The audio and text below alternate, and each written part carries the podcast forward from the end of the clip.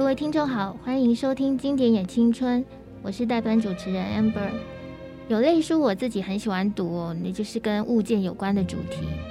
物件通常无法自己开口说故事，所以我们总是需要透过故事的主述者去为它发声。那这样子，故事里套着故事的故事哦，对我就是更加具有吸引力。尤其是古董店里面发生的故事，那些东西都很像是浪游归来的一个旅行者，不断的散发出我有故事要说这样的魅力。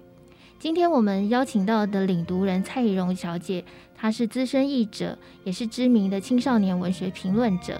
她今天要为我们领读的作品是英国首席童书作家杰若廷·麦考林的《谎话连篇》。这本书就是一本故事魅力大爆满的小书。欢迎宜蓉。呃，谢谢 Amber。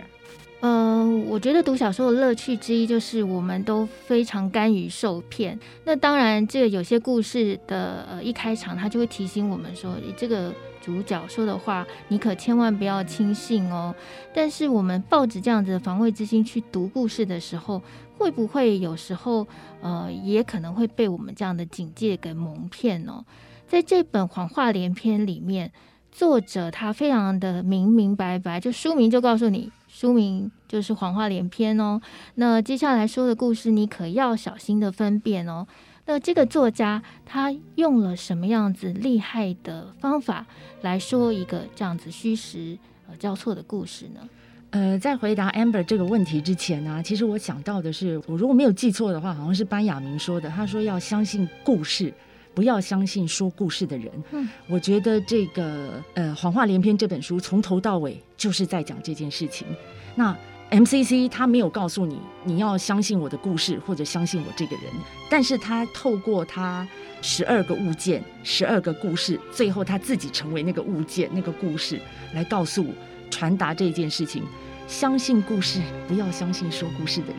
但是这中间是有悖论的，嗯，因为一旦我们相信了故事之后，我们对说故事的人是没有办法忘情的，甚至说故事的人是会使人动情的。所以我觉得这是作为读者没有办法放下 M C C 这位这位说谎者、大说谎者跟大说书人的这个主要原因。M C C 这是谎话连篇的一个主述者，也是主角哦。嗯、他非常的神秘的，有一天出现在呃女主角艾莎她类似做打工的一个图书馆里面，而且有点被迫不得已的把她带回家，对，让她有个地方住。对，那说到 M C C 啊，宜蓉说她根本就是爱死了这个人。嗯，那我们想请宜蓉来分享这个 M C C 她到了艾莎家里的古董店里面，她到底做了什么样的事情让你这么的喜欢？这个 M C C 他出场的时候啊，他是人未出现，声音先出现。因为艾莎在看那个微缩影片，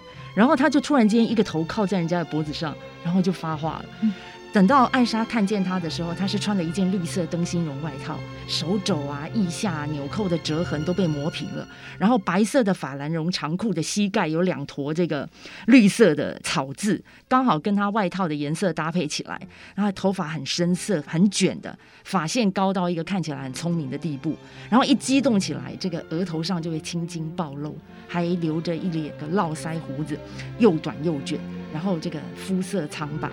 这个 M C C 在讲十二个故事的时候，每一个都让我觉得他好像是从我脑子还是心里头跳出来的一个影子。我想要抓住他，但我没抓住，但我一定会被吓一跳。我以为那是我自己的影子，或者我希望那是我自己。嗯、啊，我觉得我不知道其他人，或者我希望其他人看到 M C C 的时候也可以这样子。对 M C C 来讲，我是一个狂热的这个福音传播者。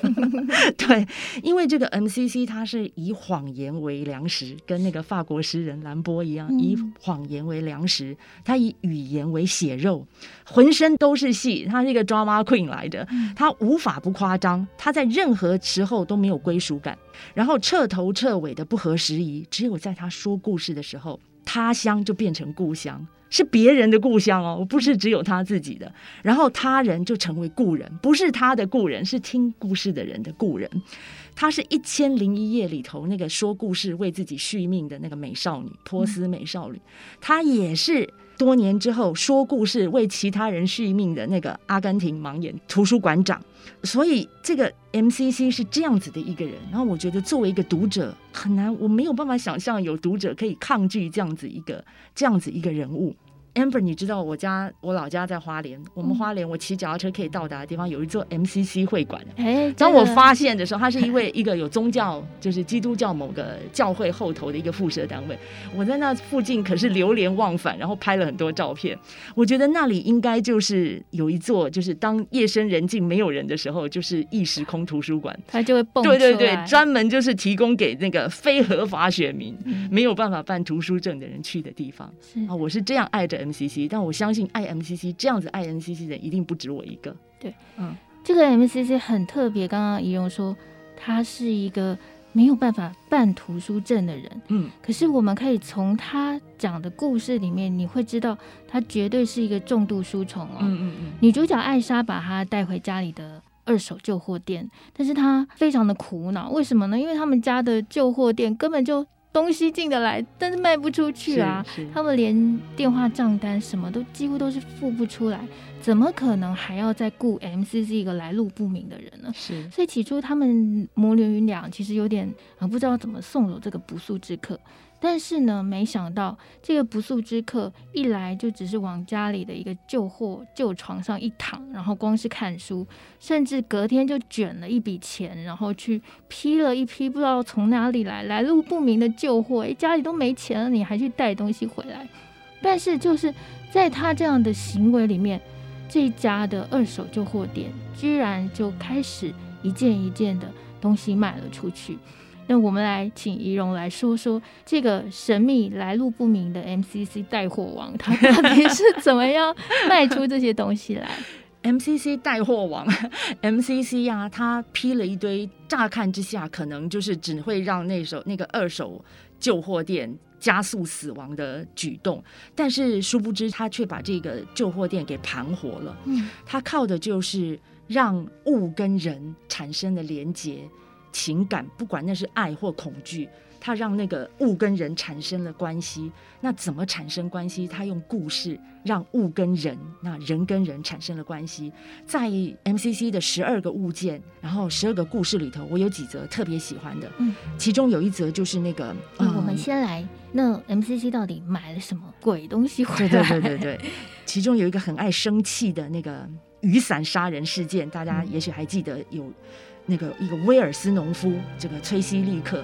他的雨伞杀人事件，一个雨伞架的故事、嗯、一个那么寻常的东西，他也能把它 说, 说出了一个我觉得是这十二个故事里头绝对是排前三名我喜欢的故事、嗯、这个穷乡恶土让威尔斯的村落跟城市文明隔绝，然后这个胆怯暴躁让这个农夫崔西克利跟这个从容跟和善隔绝，他的环境跟他的性格变成双重隔绝，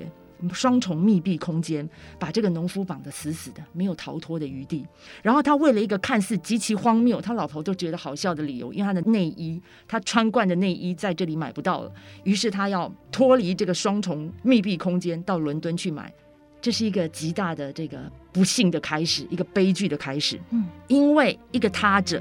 被困在充满了他者的密闭空间，他到伦敦的那个火车上全部都是他没有办法理解的人，然后人家也没有办法理解你怎么会，那个京剧是带着几乎是恶意的恐惧，别人没有办法理解他，他没有办法理解别人的善意是近乎轻率的善意，然后这些京剧就变成没有办法承受，无法承受之轻，善意也变成无法承受之重，然后就与辱俱往了。嗯嗯，所以刚刚怡蓉说的就是买回来的一个雨伞架，就是谁会买一个雨伞架回来、嗯嗯、对，然后买的人对这个雨伞架有兴趣的人也是蛮古怪的，是，而且呢 M C C 一卖这个雨伞架就卖了一个高价，对，而买的人也就此就是把、呃、买了下来。是，到底他为什么有这样大的本事，以及他到底还买了哪些神秘的故事回来？我们稍微休息一下，下一段来说个分明。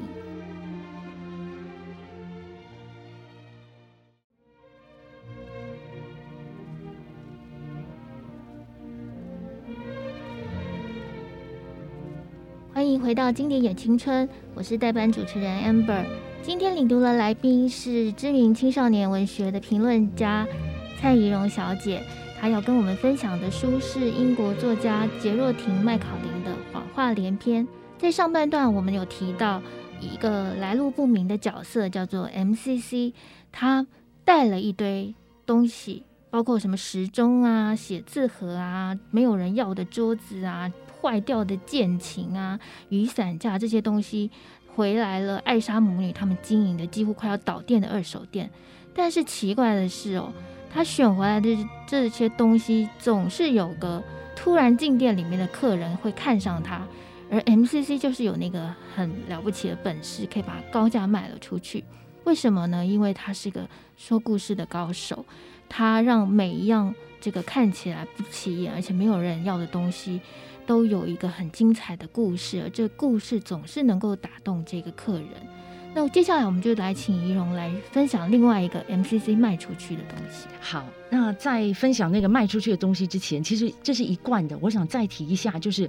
M C C 到底是怎么卖出去的。东西银货两讫很容易，但是我觉得银货两讫之后，如果那个余波荡漾不已，那个买卖才是了不起的，嗯，才是长久的。那 M C C 的故事讲出去之后，我觉得它就是带动了这样子的那个那个余波荡漾，嗯啊，而且不是只有买的人，是在旁边观察那个买卖的，也就是读者，我辈读者们就是这样子的。比如说刚才我们讲那个爱生气的那个农民啊，他在我内心中每个人被激荡起来的余波都不一样。那以我来讲的话，我被激荡起来的余波是去想到那个布劳戴尔的地中海史。布劳戴尔在地中海史里头讲到那个山区的农民，你听听看他怎么讲的。他说这个山区的这个农民呢，啊，因为限制跟自由、迷信跟开放、野蛮跟世故的关系，在那个萨内比山区的农民来到罗马参加庆典，衣衫褴褛打绑腿，眼神充满了恐惧不安。那你想他的眼神的恐惧不安跟那个威尔斯爱生气的农民希斯克利的，我觉得是若合符节的，对。但是地中海史里头提到的那个呃，农民也不只是这样子的。地中海另外一个地区的农民是这样子的，他那个地方的农民，这个叫做这个波莱托山区的农民是能言善道、机敏灵活，总有道理，把人说的心悦诚服。只有这里的人才会一面愚弄可怜的笨家伙，一面又给他们圣保罗的制服，才会用拔掉牙齿的油舌跟蝰舌来骗钱。这不就是 M C C 吗？是。所以，所以我觉得 M C C 讲的故事，我觉得听故事、相信故事。故事在你心中激荡许多余余波，然后那个余波就让故事活起来了。然后那个活的时间可长了，在什么时间会再波动起来，我们真的不知道。我觉得这是超级卖货网的力量。嗯，另外一个刚刚宜容说这个雨伞架的故事很打动他，另外一个让我读到读完的时候我几乎要哭出来，嗯嗯、哭出来的故事就是玩具兵向前冲。呃，这是一个非常好看，非常好看。嗯嗯、我们呃讲的是一套旧的玩具兵，嗯、呃，有谁要买啊？随手可得。但是 M C C 他说的不只是，嗯，我觉得不只是一对父子的故事，他其实也说了经历过战争这样子一辈人的故事。 对， 对，在那个玩具兵的故事里头，有一个严厉的将军父亲，他一心要他那个不成才软弱的儿子去当兵，但儿子只想当医生，